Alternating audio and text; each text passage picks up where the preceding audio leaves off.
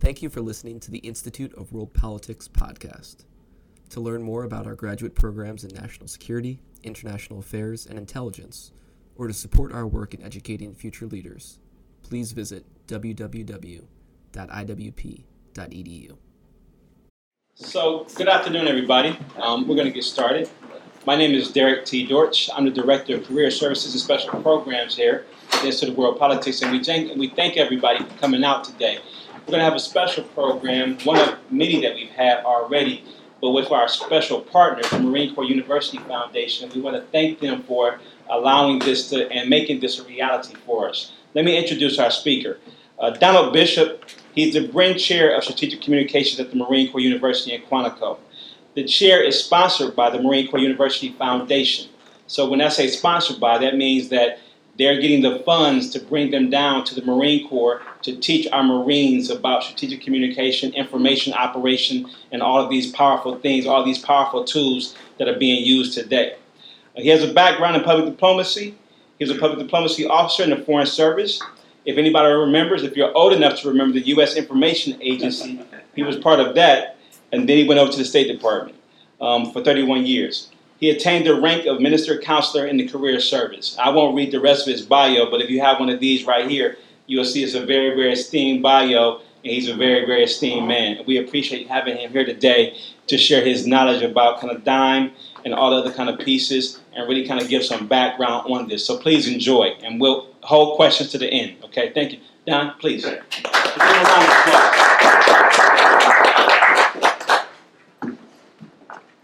I'd have, I'd have driven a few more miles uh, to hear that to hear that introduction. So good afternoon, everyone. I'm Donald Bishop uh, from Marine Corps University. You've heard in Quantico. Uh, the Marine Corps concentrates all its uh, in-residence professional military education in Quantico. Uh, and, uh, and then perhaps many of you have, re- have driven south on I-95 and you've noticed the spire of the, of the National Museum of the Marine Corps. If you haven't stopped, do so. You will not be disappointed. It is a sensational museum. Okay, now, our subject today, DIME reshuffled I card high. We all know the DIME framework, and it's an acronym for elements of, uh, internet, of, of national power. Uh, but um, the uh, uh, but I'm, I'm saying that the, uh, the contours of that whole DIME construct are changing with the rise of informational power. Now, uh, those of you who really follow military thinking will know that uh, dime is a little bit of an old fashioned term. Uh, now, some people go for DIMEFIL. They've added some elements like F for financial or PMICI. Uh, that had currency for a while. Now uh, there's MIDFIELD, and it's got MI, it's got M E I and D in there. But today, let's just go with the dime, which is the sort of the original anchor principle. Now, suppose we were thinking of uh, elements of uh, national power in terms of cards dealt to you. So, yes, we've got our hand. We've got four of the cards in our hand diplomatic, information, informational, uh, military, and economic. Uh, now, if they're laid on the table, here is the U.S. hand. So, our military power is unmatched in the world. And, uh, and so I, it's always our ace. Uh, our economic power uh, is, is we have, we have, the largest economy, uh, and so and tremendous uh, energy in our, in our economy, so perhaps that's our king. And uh, I, I'm retired from the Foreign Service. I think our diplomats are pretty good. And uh, so that is perhaps our, our jack for diplomatic uh, power. But uh, you notice our I card information I'm rating is a four. Uh, and so, uh, so that's, this is just to introduce the, the different uh, parts of this, this dime, these elements of dime for our own country. And if we look at the uh, elements for Russia, start on the right. Uh, well, they have they have some military power, and uh, maybe we can give them a ten. Uh, their natural resources uh, for their E card, their economic card, uh, that gives them uh, you know gives them a jack. they have very strong diplomacy, very professional diplomats who stay in country for decades. And so perhaps we'll give them a queen for their diplomatic power. But what's noticeable uh, is in our decade, uh, the, their, their high card is the I card, the informational card. And so, uh, in general, we can say that uh, in the last decade and in the next, the hands, the cards are being reshuffled and the hands are being redealt. And I'm saying that the I card uh, is moving higher and may soon be the most prominent. Now, for today's discussion, here's where I plan to go. Uh, first, to put us on the same pages, let's look first at four frames that I teach my students at Marine Corps University. Uh, then let's talk about the shift in the calcul- in uh, calculations of power with uh, looking at the the in informational instrument of power. Then we'll go to issues that need to be resolved for a way forward in this new environment. And then let's revisit uh, some evergreen topics self understanding, ideals, and appeals. Okay, so we're in, now we're into the frames. Okay, the first frame, I think what everybody knows here, uh, the different uh, the different definitions of power, categorizations of power, hard power, soft power, sh- smart power, sharp power. Of course, hard power is military force, show of force, threat of force, use of force, but it can also include uh, economic sanctions and, uh, and occasionally subversive diplomacy. On the right, on top, we have, of course, soft power, a term that's been around since the early 90s uh, thanks to the thanks to Joseph Nye. Uh, and soft power is the power of a country to attract, uh, to attract other people to admire. Uh, and so they, they perhaps admire the prosperity, the government, the way of life. And certainly soft power was a very important element of U.S. national power during the Cold War.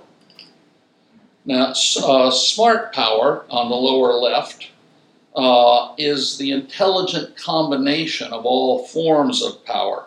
So it includes diplomacy, public diplomacy, development, assistance, a whole lot of arrays, and soft power, heavy increments of soft power. And so uh, I'm good. I'm certainly good with smart power. Again, the intelligent combination of all the instruments that a nation has.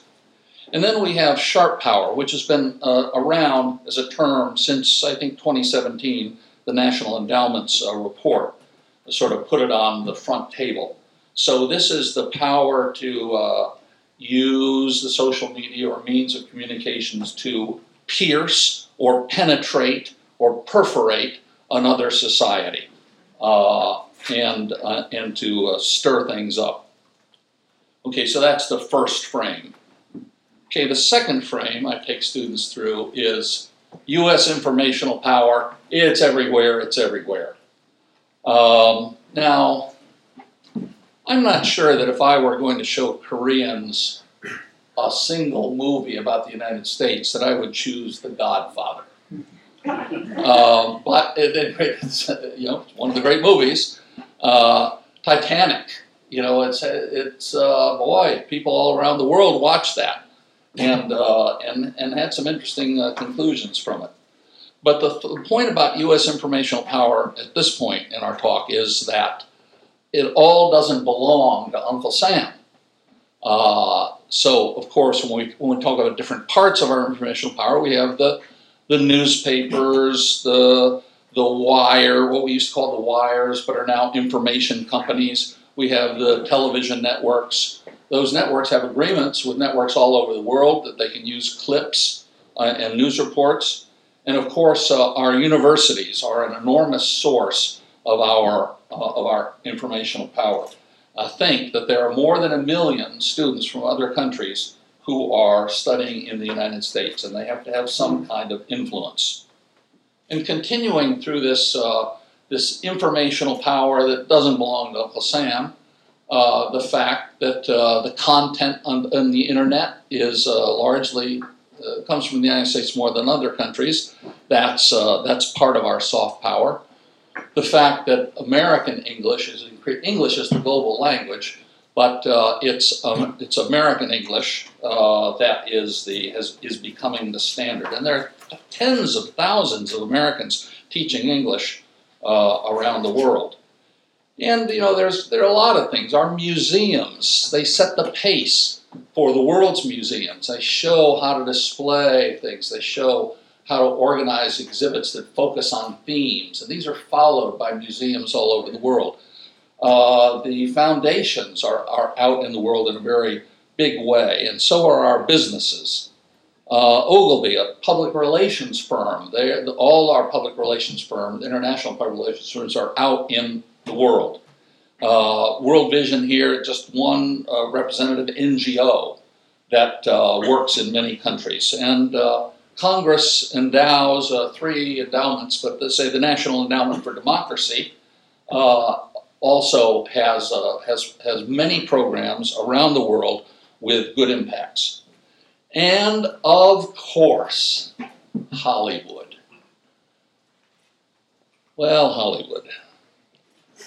Now, um, we can pause for a moment here. Hollywood provides a good example of informational power, informational influence that's not controlled by Uncle Sam. Uh, and it exports images and ideas about the United States. Uh, now, some of those images are, I think, not very helpful, like uh, out of control cops, rogue CIA agents, businesses that trash the environment. And uh, as we can see here, that America is a gun obsessed society. Uh, when Americans watch these movies, we can put this all in context. We can understand. Oh, okay, they're, they're you know, we, we, know that it's uh, that it's entertainment. But people who see these movies overseas uh, often don't have that background knowledge, and so uh, Hollywood does export uh, visions of the United States. But we shouldn't be too we shouldn't be too critical of Hollywood.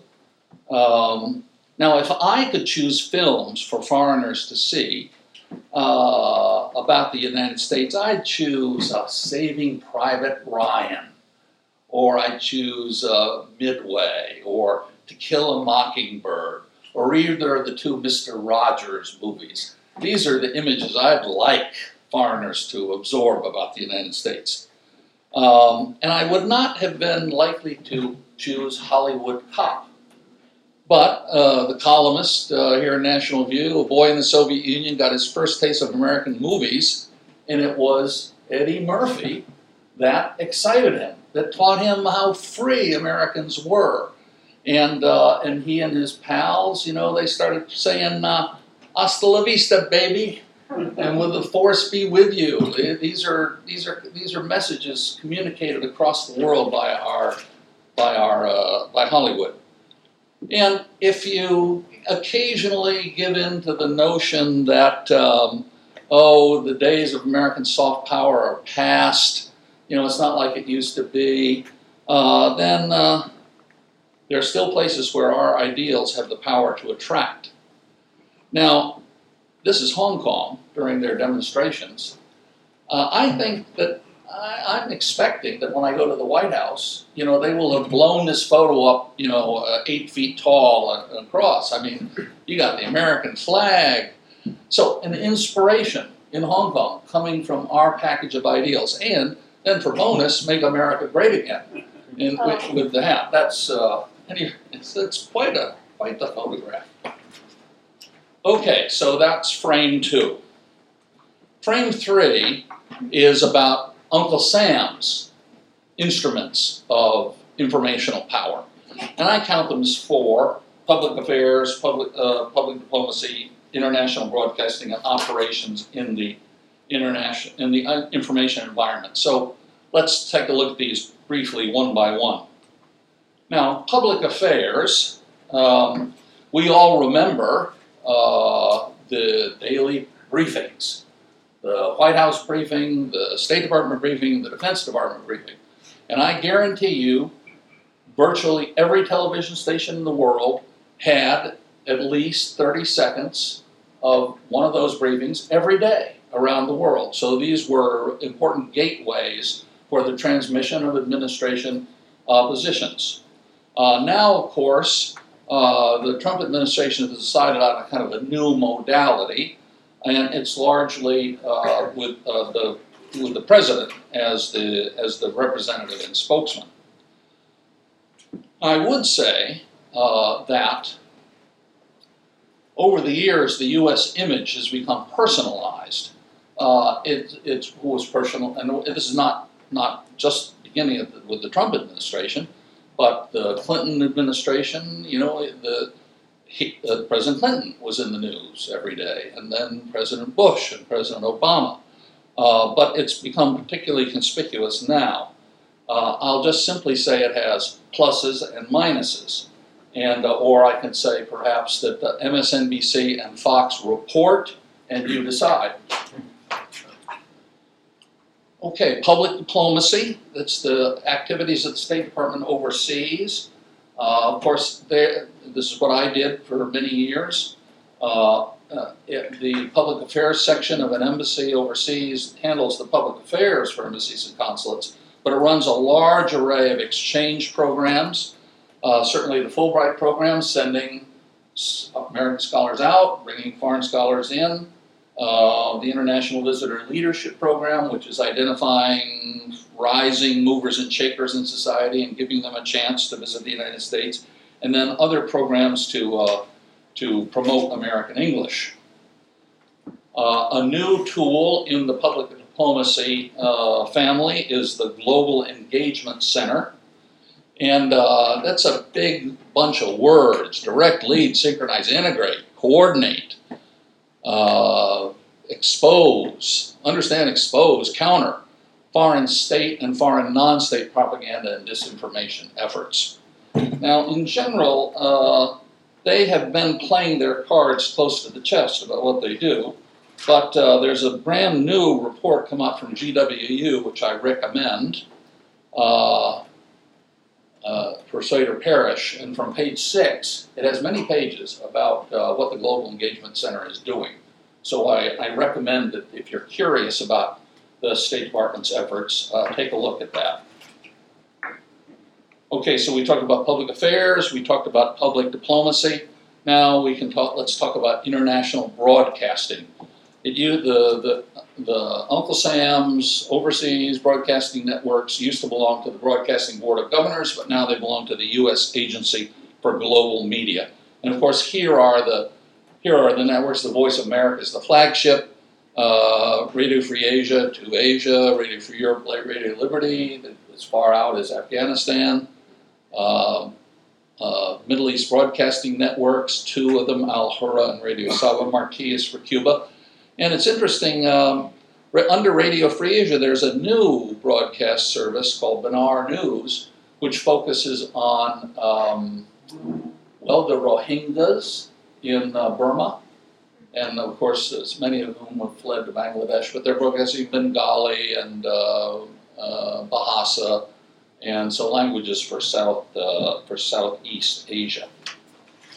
Uh, if we just look at the list of um, at the list of languages for the voice, there are 71 languages with all, all those broadcasters total. But uh, for instance, uh, broadcasting in Korean, we are not broadcasting for South Korea. They are saturated with their own broadcasts, but we're broadcasting for North Korea. Uh, Tibetan, uh, we're not broadcasting 24 7 uh, to Tibet, but uh, there are a few hours each day. And you'll notice some languages I had to look in the, I had to check out, consult Google, where is Kinyarwanda spoken? Uh, but in, several of these African languages are in the in what we used to talk about the ungoverned space in the Sahel. So at least to broadcast uh, into those areas. Okay, now so we have so now then we have our our fourth, which is uh, used to be called information operations, and it's still a term of doctrine.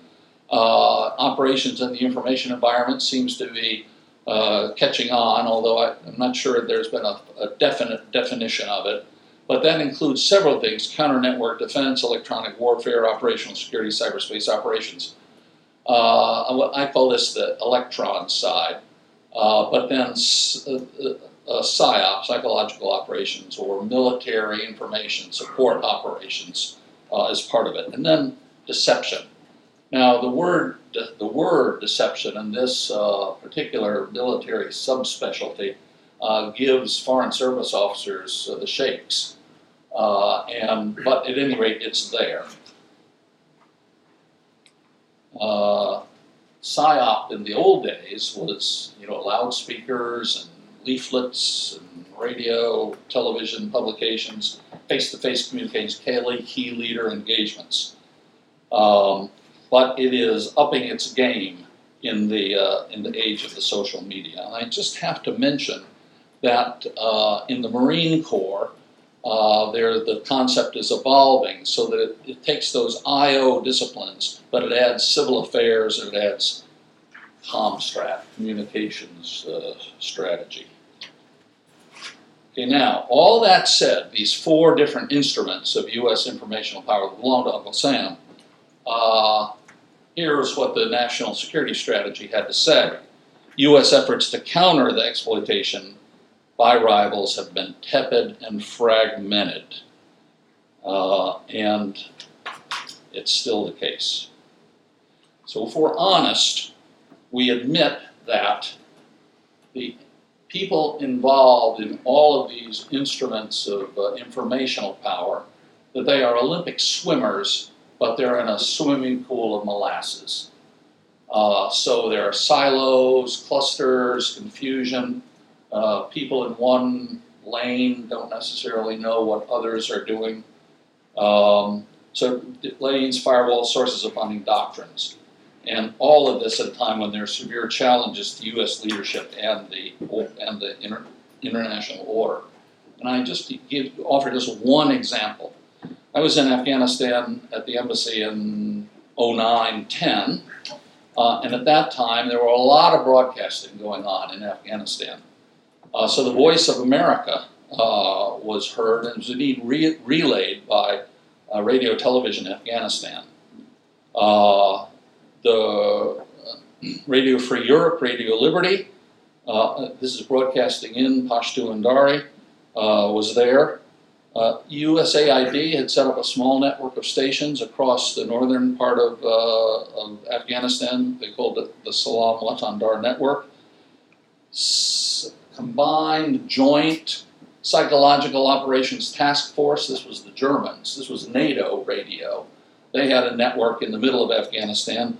Uh, combined joint special operations task force. They had another network, and then you had battalions with radios in a box. Uh, there was no sharing, no coordination. Um, it was. I mean, I was just. I was just surprised. So radio could be an important uh, instrument, uh, important medium for the communication into Afghan villages and different regions of the country, but uh, there wasn't much going on. Okay, now, frame four, and we will use a little bit of time on this. It's to distinguish between what I call information and cyber, which is so much in the news, or hacking. And so, okay, cyber. It is communication between microprocessors. You can interrupt it, intercept it, extract, corrupt, block, but it's, it's electrons moving between microprocessors. And while cyber and information now overlap, they're separate disciplines. There's the electrons and then there's the ideas. Our confusion may come from the, the fact that we, when we talk about information, often the next word is technology, information technology. We say, oh, IT, information, IT. Ah, that means computers. Ah, that means cyber. So we, we sort of join these two words in a way that, that I think is not helpful. And we need to be more careful in our discussion. So, cyber is communication between microprocessors, and these digital methods allow for quicker attacks over larger distances, uh, enable intelligence gathering, possibly provide the ability to disable military civilian weapons systems, infrastructure, and enhance deception. Okay, and, and that is a substantial, big challenge. It's a challenge of today and tomorrow. So we are rightly putting a lot of effort into, into cyber, and we have commands for cyber. Um, but information is what moves on the networks. Uh, it's not the electrons, it's the ideas, it's the knowledge, it's the facts, it's the data. But also, it's logic and argument and education, theory, beliefs, judgment, interpretation, all these things. And, of course, truth. I guess we can give that some visibility here. So, uh, that's the information side of this, of this challenge, and the one that interests me most. Now, we all know that weaponized informational measures can do a lot of things. They can confuse and delay planning and response induce hesitation. They can delegitimize leadership, weaken the cohesion of units and commands, and disrupt support from home. So it's not enough to have the cyber, you have to have the information, the ideas as well. And it takes information to counter falsehood, disinformation, propaganda, conjecture, and replace them all with facts. And it's information that has to offer visions for partnership and governance and coalitions and alliance. Why is it that we should join you? Uh, it's to demonstrate mutuality. If there's anything I know from, from diplomacy, go and give in demarches at the foreign ministry, you know, I can they can give me that instruction from Washington and I can deliver it to the foreign minister. But I need to be able to say, well, you know, I appeal to you to agree to cooperate. It's good for us, but it's good for you too. Now, sometimes it's good for us today, and it's good for you way down the road. But still, if you can't demonstrate mutuality, uh, it's a it's a hard row in diplomacy. So the at any rate, that's it takes information to do that and to inspire confidence. And so I ask a question for whether it's for the civilian organizations that are engaged in cyber or whether it's cyber command, uh, have we got both cyber and information people working together? Are the cyber and STEM warriors mixed in with the history, humanities, culture, area studies, language fighters? Now, I was so pleased to see this article. The Army, Cyber School now teaches information operations. I, uh, I, I want to learn more about this. I hope it's a sign of the future. Okay, so we have the four frames just to warm up hard, soft, smart, sharp power, forms of uh, information power, instrument, informational instruments of Uncle Sam, and how we're fragmented. And then we talked about cyber and information. So now let me talk about why informational power, which was once thought of as an afterthought, something to be sprinkled onto policy. Uh, oh, we'll think of the policy now. You all think of you know persuading people to adopt it. Uh, how that's becoming more necessary and even critical. So first, adversaries want to avoid U.S. military response. Uh, who wants to go to war with the United States? Uh, there's a there's a phase construct that military people use. Phase zero shaping. Um, phase three is when you what when the kinetic war starts. But uh, G- General Dunford has talked about our our adversaries continuously operate at phase 2.5. They're trying to just you know assert their assert themselves, but without without crossing a boundary that would uh, that would uh, provoke a U.S. military response. And then there's now, in the age of social media, uh, lies, uh, the, the, the old fact that lies sprint and the truth walks. It uh, you know takes on new. See, it, it, it, they sprint at higher speeds. The falsehoods uh, and responses are very slow. So easy to put on the You know, there was a, there were civilian casualties in Iraq or Afghanistan. The response, well, we sent out, have to send out an investigation team, interview people. That's that's a very slow response, and it can it can uh, and and it's sometimes too late to counteract the falsehoods, and they're cheap to launch. Okay, so now, now some of the some of the current phenomena that we can see disinformation, fake news, uh, Photoshop deepfakes, trolls and bots, troll swarms, propaganda, conspiracy theories. Um, these are all disruptive. And so they, in, in their different ways, they challenge facts and truth, and then they weaken confidence in democratic government. They erode trust and resolve in social cohesion. And whether it's more or whether it's less, uh, they're part of the polarization of, of our country. Maybe more, maybe less, but it's there. We can spend an hour, you know, giving examples here, just a few snapshots. Um, the uh, there's the Photoshop level. Uh, can you see the Ukrainian tank in the lower left? Actually, that that what the photograph had been taken a few years before the new news story that you see. It's got the swastika, so uh, painted on the, or photoshopped onto the tank. So that's the message. Oh, the Ukrainians are Nazis. Um, let's see. Of course, we have uh, very busy people at RT and at Sputnik. And it's interesting that their mottos tell you a lot about what they do. So if you can see on the wall in RT, question more. Oh, I mean, if we use an old example, President Kennedy killed by G. Lee Harvey Oswald. Oh, we have to ask question more. Or maybe there was the grassy knoll. Maybe it was the mafia. Maybe it was. So it's that carried forward into, into our own times telling the untold. Well, NATO did an investigation and they've told their story. Let me tell you the real story, the untold story. So it, uh, it's the fire hose of falsehoods.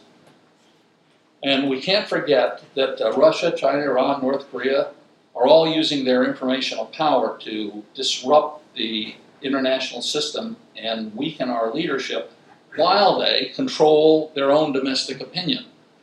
Um, so, of course, on the lower right, we all know the Great Firewall of China that's keeping information from the world out. Uh, on the upper right, these are antennas from uh, jamming Voice of America broadcast during the Cold War, but North Korea still jams.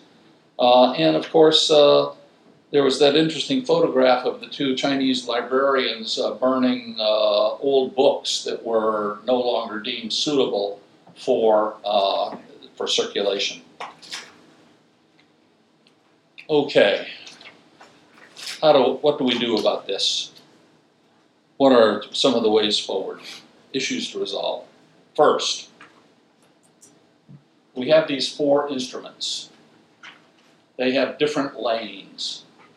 For instance, State Department public diplomacy is overseas. Uh, somebody else should be doing opinion in the United States. Uh, authorities I was astounded in uh, Afghanistan when an Army public affairs officer came up and said, Well, you know, our legal authority is only to inform, it doesn't include persuade. And uh, I was, anyway, I was surprised. And because in the State Department, we, we know that while we inform, we also help persuade. But anyway, the, these are authorities, firewalls. Uh, the, uh, the broadcasters prize their journalistic independence.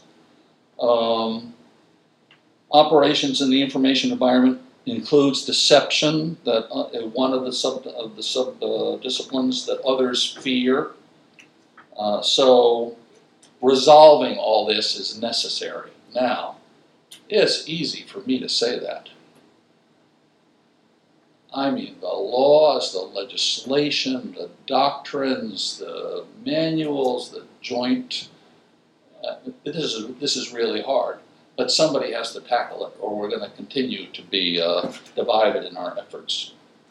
I tried to tackle some of this in a strategy bridge article that I recommend to all of you. um, time to align the instruments of informational power. I think the best that can be hoped for is that, that, that these instruments get aligned. They know what each other do. They kind of pull in the same direction. Because I'm pessimistic about the ability of there to be a great legislative resolution of all these uh, all these different issues that I talked about. Uh, often people say, "Well, we just need to uh, reinvent the uh, reinstate the U.S. Information Agency." And uh, as an alumnus of the U.S. Information Agency, I'm I'm real pleased uh, to hear the respect for us. but Matt Armstrong, I think you can you can find the article on the net he uh, he's, he he says not only it's not needed, but it's not going to happen in various ways. But then I read, okay, USA, USA needs a lead facilitator. No, not, it's not a czar, but a facilitator. Uh, so uh, at any rate, so this this is an issue that uh, is still alive.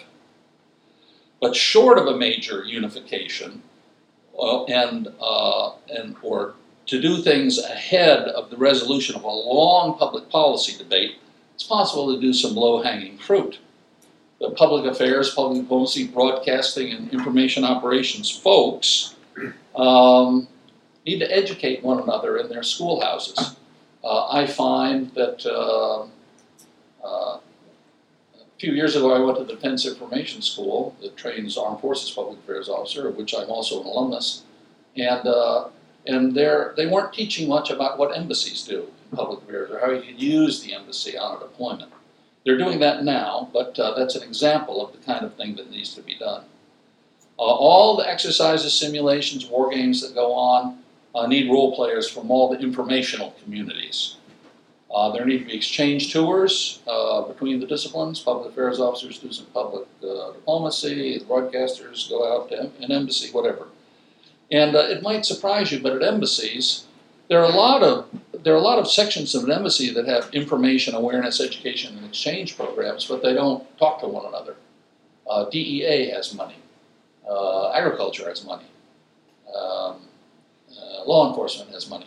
So, uh, but that they're often distant or they're not very well informed by the public. The public affairs officers don't have a good idea of what's going on. Okay, and here's an interesting case study. In 2000, um, the Brits uh, intervened in Sierra Leone. It's called Operation Palliser.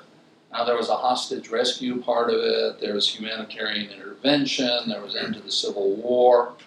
Uh, but in this, as, as the Brits came in, there was a, a, quite a diverse array of communication needs. Uh, they needed to reach Sierra Leoneans in cities and in villages. They needed to uh, communicate with different warring bands. They, there were displaced persons all wandering all across the country. There are seven languages being spoken. Uh, so the military information operators couldn't do all of that, and the embassy couldn't do all of that. But the lesson was you put the information operators and the public diplomacy people in one room and they work things out. They use what they have. Uh, each uses what they have to help solve the problem. Okay, another uh, another thing that needs to be integrated into a large uh, American response is to understand the party states. I don't need to talk about this a long time, but uh, in the case of China, North Korea, um, and Vietnam. We still have Communist Party states. Uh, uh, this is a, on the top. The top two are that's that's in the Great Hall of the People. I have been in that room.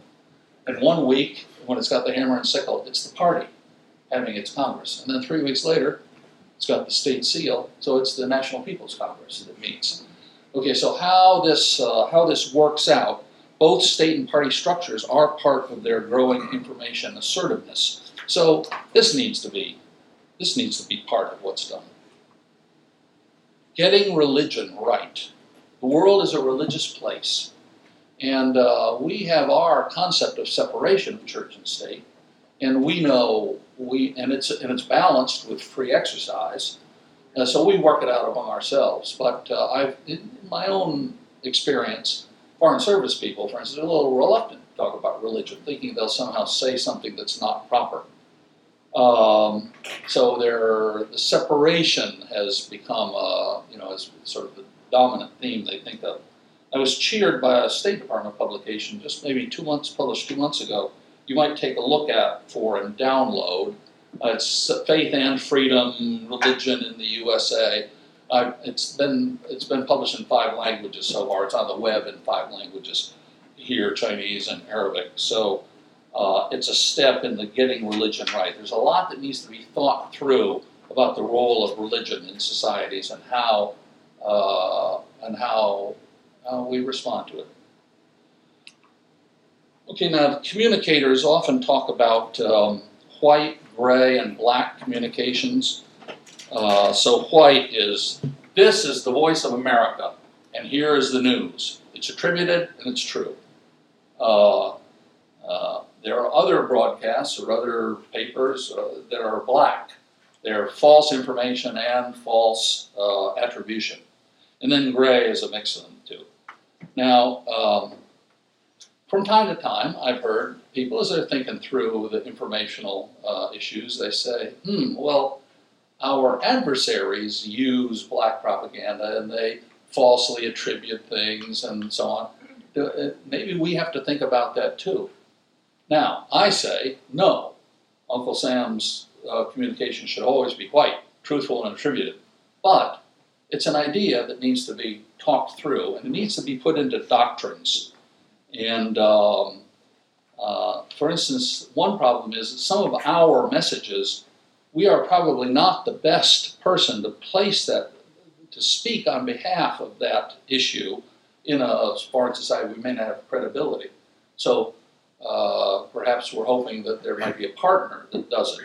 So, at any rate, this all needs to be thought through.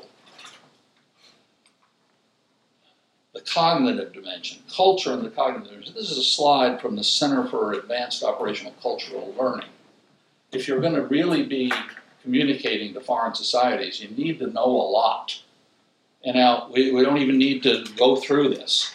Um, Communicating is more than just translation. It's shaping or fitting a message in ways that'll best resonate in a foreign society. You've got to know a lot uh, to be able to do that well.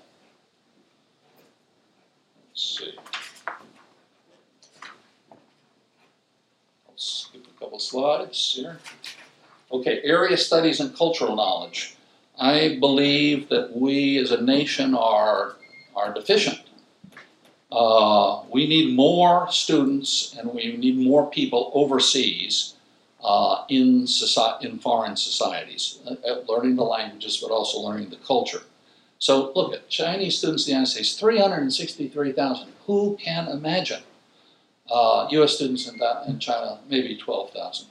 And that includes students who go on little three-week excursions. You know, they get a they get an hour of credit for the three-week excursion. So, uh, and that hardly begins to acquaint uh, somebody with, uh, with China. Uh, I think we probably need to subsidize uh, more young Americans out, out in the world learning languages and learning cultures. Now, I believe we should also, we need to be thinking, understanding the principles and methods of political warfare. Now, a certain well-known scholar here at uh, IWP did a very handy list. Uh, not exhaustive, perhaps, but like rumors and character assassination, all kinds of things going on. But um, it's not that we want to engage in these political warfare practices, in my book, but that we are going to see this happening to us. And so we need to know the theory of political warfare and, uh, and the history of political warfare to be able to to be able to uh, confront. And may I say, totally unsolicited, this is a great book that touches that touches on that touches on some of this, and um, and it's uh, people in the State Department need to be reading it. Okay, one yet one more thing that needs to be done. The diaspora factor. I haven't seen anybody really studying this. But take Somalis Where do most Somalis live? Anyway, in the United States, Minneapolis and Portland, Maine.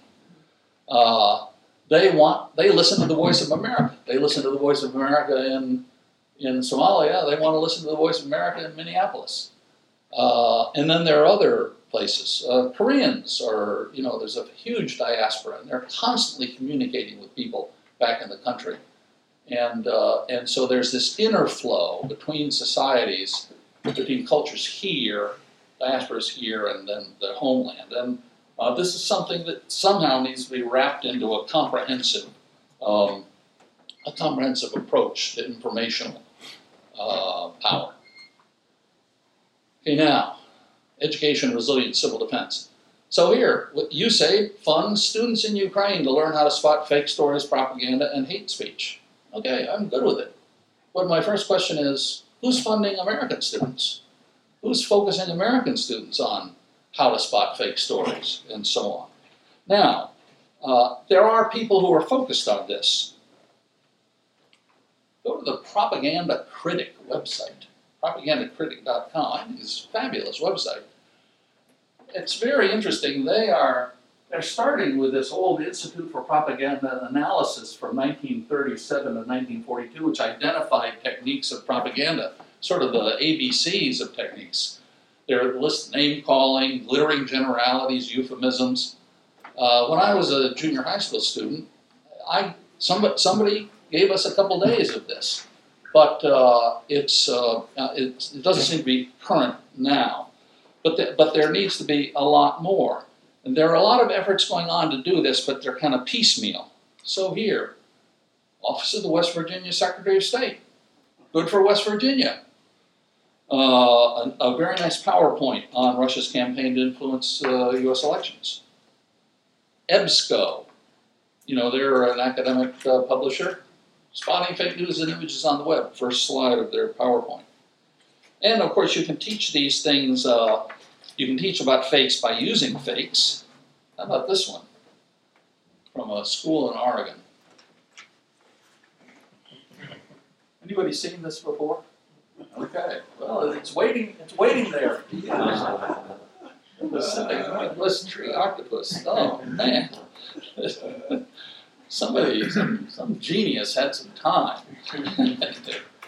okay, and then and then and then if we're going to talk about information, information, American views in the world, we need to understand ourselves. We need to understand our ideas and appeals. Now, master and commander, who's on? Okay, a good, a good sprinkling. I recommend it to everybody. Ah, Russell Crowe, he's great. Napoleonic British sea captain. Anyway, so at, at, at, one point in the movie, he's drilling the, the gun crews, you know, with the cannon and uh, he wants them to be able to, you know, to drill, you know, fire a uh, high rate of fire. So he's got his stopwatch and he's, you know, timing the guns and start again. I mean, and so he, he decides to stir up the stir up the, the sailors. He says, "You want to see a guillotine in Piccadilly? No. You want to call that raggedy ass Napoleon your king? No. You want your children to sing La Marseillaise? No! Okay, now, I, I've thought about that scene a lot. He's talking about form of government, constitutional monarchy against, uh, you know, he's using these sort of home, homely examples, uh, language and culture, and so on. And so I really learned more about the Napoleonic Wars from that two minutes uh, than I than I did from a lot of uh, studies, battle studies. So that's an example from the Napoleonic Wars. Uh, we got plenty of our own examples. And uh, I know this is old fashioned stuff, but I'm really a believer in kind of honing around on the four freedoms. Now, uh, they need updating, they creak a little bit. Norman Rockwell is a little bit overexposed.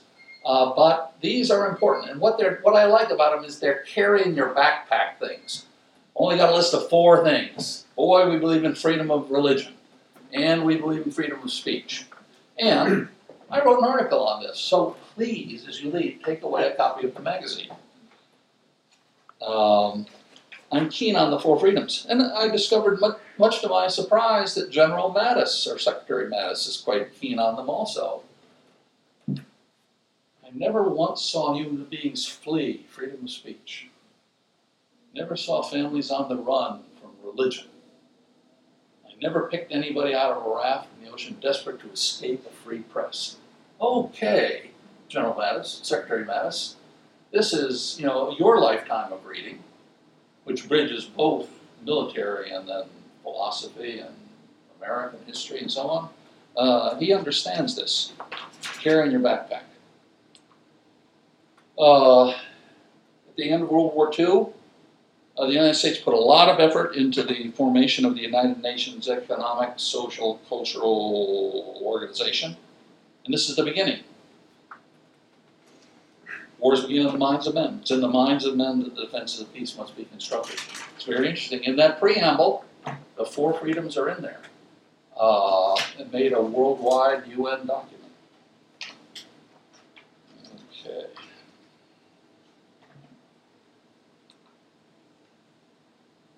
All that's fine, but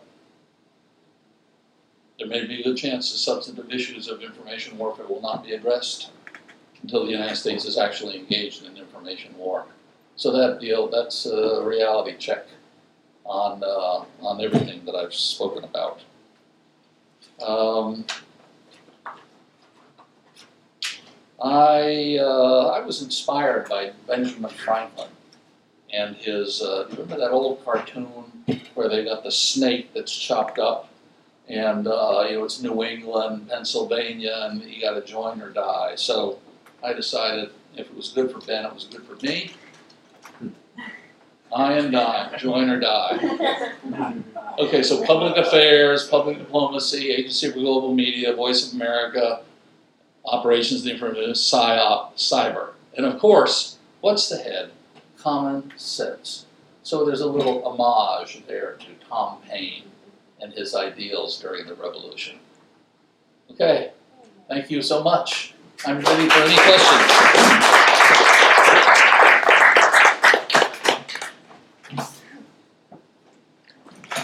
What questions do we have, Mr. Bishop?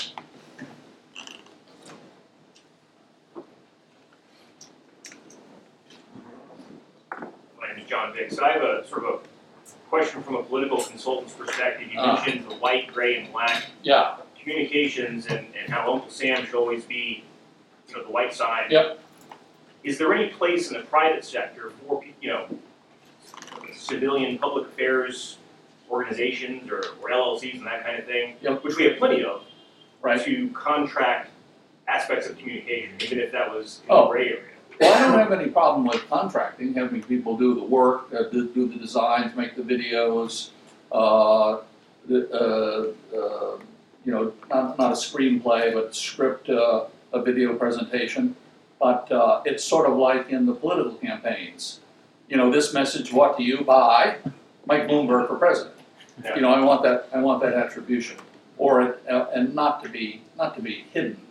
Mhm. Uh, I mean, it, it'd be, again, this is something that a nice round table of people, I think, would need to talk through. But, uh, but, uh, and who knows, there might be some exceptions in cer- certain circumstances, but on the whole, if you ask me, I, I want white, I want attributed and true.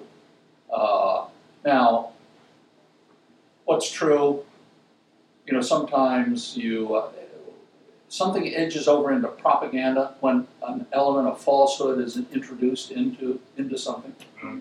Uh, so I, I'm dead against introducing falsehoods into any, any, any message. But uh, maybe if you tell part of the story, or maybe you spin it, you know, to put it in its most favorable light, I'm a little less alarmed by that. Because I think, at least among Americans, we're fairly savvy about those things. Just off the top of my head, I mean, maybe an example would be in the social media sphere. Yes. And influencers and stuff like Yeah. that. So if the United States Oh. has interest in South Africa. Yeah. And, you know, puts things on social media and they want people to like it. Right. People to be seen liking it. Yeah. That sort of thing. So I think that, I think that that, uh, and that partly uh, may uh, allude to the question, or what I mentioned before, that sometimes Uncle Sam is not the best Right. you know, uh, uh, person uh, to uh, to promote a message. And again, I'd like to, you know, I'd like to see somebody sit down and re- develop a doctrine in this area. I, I say that I'm I'm all for white, uh, and how we might encourage other partners in other countries to do some of the speaking. For instance, the State Department in the early uh, war on terrorism, you know, efforts by the uh, for the Global Engagement Center. We worked out agreements with uh, the UAE and Egypt to, for us to cooperate on uh, anti-terrorist messaging. So, and I, I don't have all the details on, uh, you know, what, how, how those were labeled. But there's, there's some room there, I'd say, to discuss it. But uh, I have a disposition for white. Yes, John, uh, first let me thank you for just an excellent presentation and I appreciate your nice publicity. I, uh, uh, I wanted to uh, ask you, as you know, the uh, US military will give power to lower ranking officers to engage in diplomatic negotiations with village elders or tribal leaders when they are uh, deployed on the ground, giving them an enormous amount of discretion, Yes. investing in an enormous amount of trust in their judgment. But there seems to be very little capacity to do this when it comes to giving trust to a large number of participants in any type of public affairs or public diplomacy information uh, dissemination because of the desirability of centralized message control. yes. Is there any way of overcoming this as a practical matter? Okay, so I think you've stated it pretty well. And one reason for the, that it helps explain the extreme sensitivity of a hierarchical organization like the State Department or formal DoD public affairs is that so, you can, you can say something that is understood in context, but then when it gets back to the US, somebody says that word, you know, or, so there, there are so many people ready to roar about a, a mistake in communication, the selection of a, of a sharp word instead of a moderate word, uh, a partisan word instead of a, a, a so that, that explains, I think, this, this sensitivity. Uh, the, as, I, in principle, like the idea of, uh, well, in the military, you have strategic corporals. And the idea is that corporal is supposed, if he knows the, the general objectives, understands the commander's intent, then they can operate. And I, I'd like to see some serious thinking about how to take that kind of uh, idea and extend the trust down, down farther. Uh, because if, if you have the 50 cent army in China, or you have all the thousands of employees of the Internet Research Agency in Russia who are just on the keyboard all the time and say anything they want, and then we're waiting, you know, for the State Department briefing to give the absolutely blessed words, which are too late. Uh, we need a way to be faster, and part of that should be trust farther down. But this is a uh, so I have that sort of idea, but you know this is you got to have the big brains and the people with equities sit down and hammer it out. So when I that slide I said about lanes and firewalls and funding and so on, that's part of that discussion that needs to take place. And I'm not sure that that that there is a table that all these people sit at. Uh, broadcasters won't want to sit with public diplomacy people, but you know how that's done. Um, anyway, that's my tentative thoughts. John, how, where do you see deception operations falling? I mean, I know military has used No. deception operations oftentimes, Yeah. but where do you see that falling into into today's kind of strategic kind of planning of where we go with this? Yeah. So, stepping way out on a limb here, and I'm not an expert in deception. Um, I think that American journalists who are embedded with units or are out in command headquarters in theaters. Uh, if they learn that deception is coming up, I think that they, on their own, say, this is not the story for today. I don't want to do anything that would uh, endanger our, our soldiers. Um, so, uh, and many of the things that the IO people do are very, very focused on a small area, a town that's being attacked. Okay, we'll leaflet it, we'll message it loudspeakers, and maybe there'll be deception involved in that. And if it's if it's so limited by, you know, geography, then I think that, and it's a military operation, uh, then there's a carve out there in my mind. And, and but it needs to be in doctrine. It needs, and the military people need to have thought through uh, these circumstances, and it needs to be taught in the schoolhouses. You know, well, okay, deception, this, but you gotta anyway. Public affairs officer needs to know, uh, and so on. So that's that's sort of a that's just a hazy, hazy glimpse or a glimpse into the haze on that. Don, I, I would just, I would just, uh, Oh, add, yes, I would just add please. uh, based on my experience, is that this deception is a little bit different. That's a little bit unique. That, that's a little bit separate from just information operations. I think when you come in, when you talk about military deception, uh, I think the, the senior officers know very strictly what tools they can use. Mhm. Press is not one of those tools. Oh no, Uh, I've If you, got that. if you remember uh, Fallujah, uh, when there was a briefing given by a flight officer, and he, he mentioned a date which we thought the assault was going to take place, and it was an incorrect date, and he was accused later on of deceiving, of using, using, using the press uh, to intentionally deceive. That was not the case, it was simply a, uh, something was misspoken.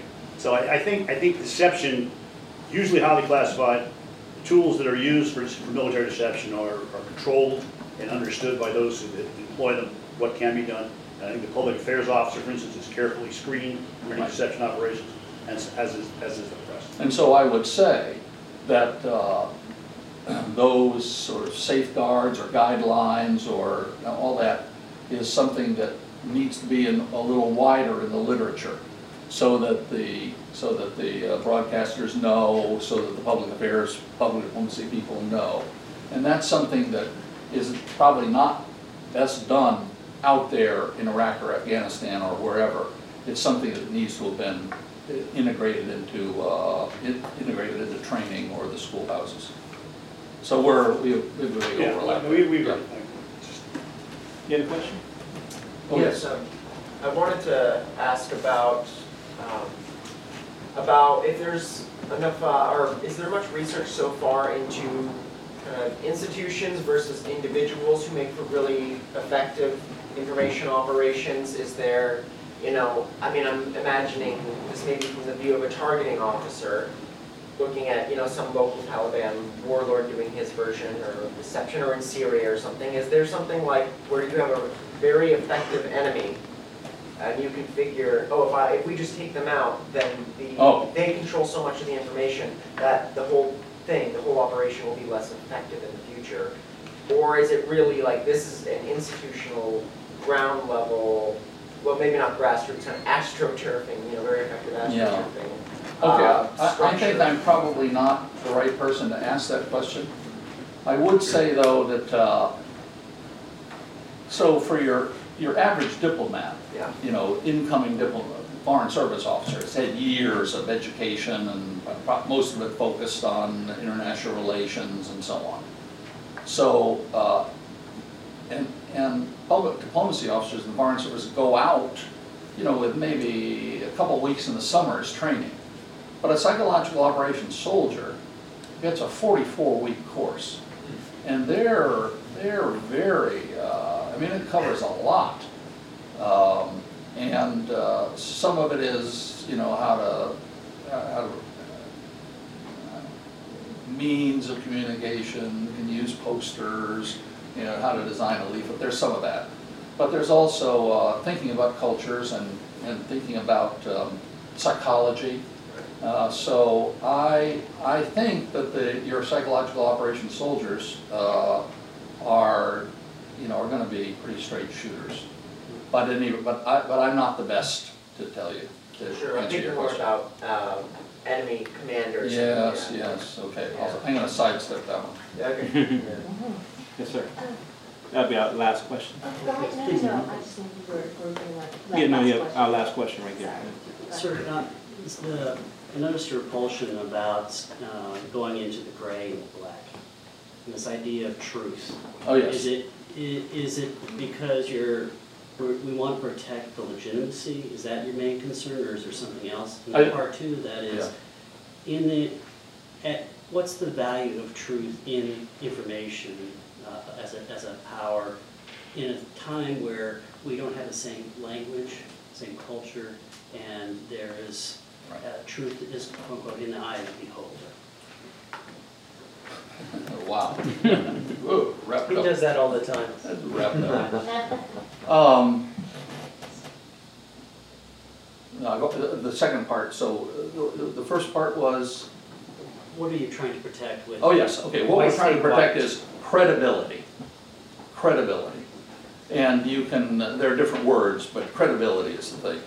And uh, I, I've got slides where I, you know, baked into public diplomacy, for instance, is the thinking of Edward R. Murrow, uh, who was uh, the, what, President Kennedy's director of the US Information Agency. And credibility, you know, if you don't have credibility, then nothing you say is going to be believed. So the, so keeping on to truthful communication, attributed communication is one way to establish that credibility. And I count it, I weigh it pretty heavily. Now, as far as the many varieties of truth, or the many languages of truth, or whatever, uh, yes, we can all watch Rashomon and, you know, see the case from seven different points of view, and, uh, and yeah, you got your truth, I got my truth, and the culture is interpreted this way or that way. I'm just not, I'm just not onto this. Uh, the, now, I'm all for understanding culture and being able to, to understand the way other peoples and societies communicate. But I don't want to see the day when we jump away from the idea that there's, that there's something that's true. Uh, and, uh, because it can be, uh, it's, you know, it's, can be checked by reality. And uh, so anyway, that's, that's a short answer to a very large question. Very large. Credibility is the word. Let's thank Mr. Bishop for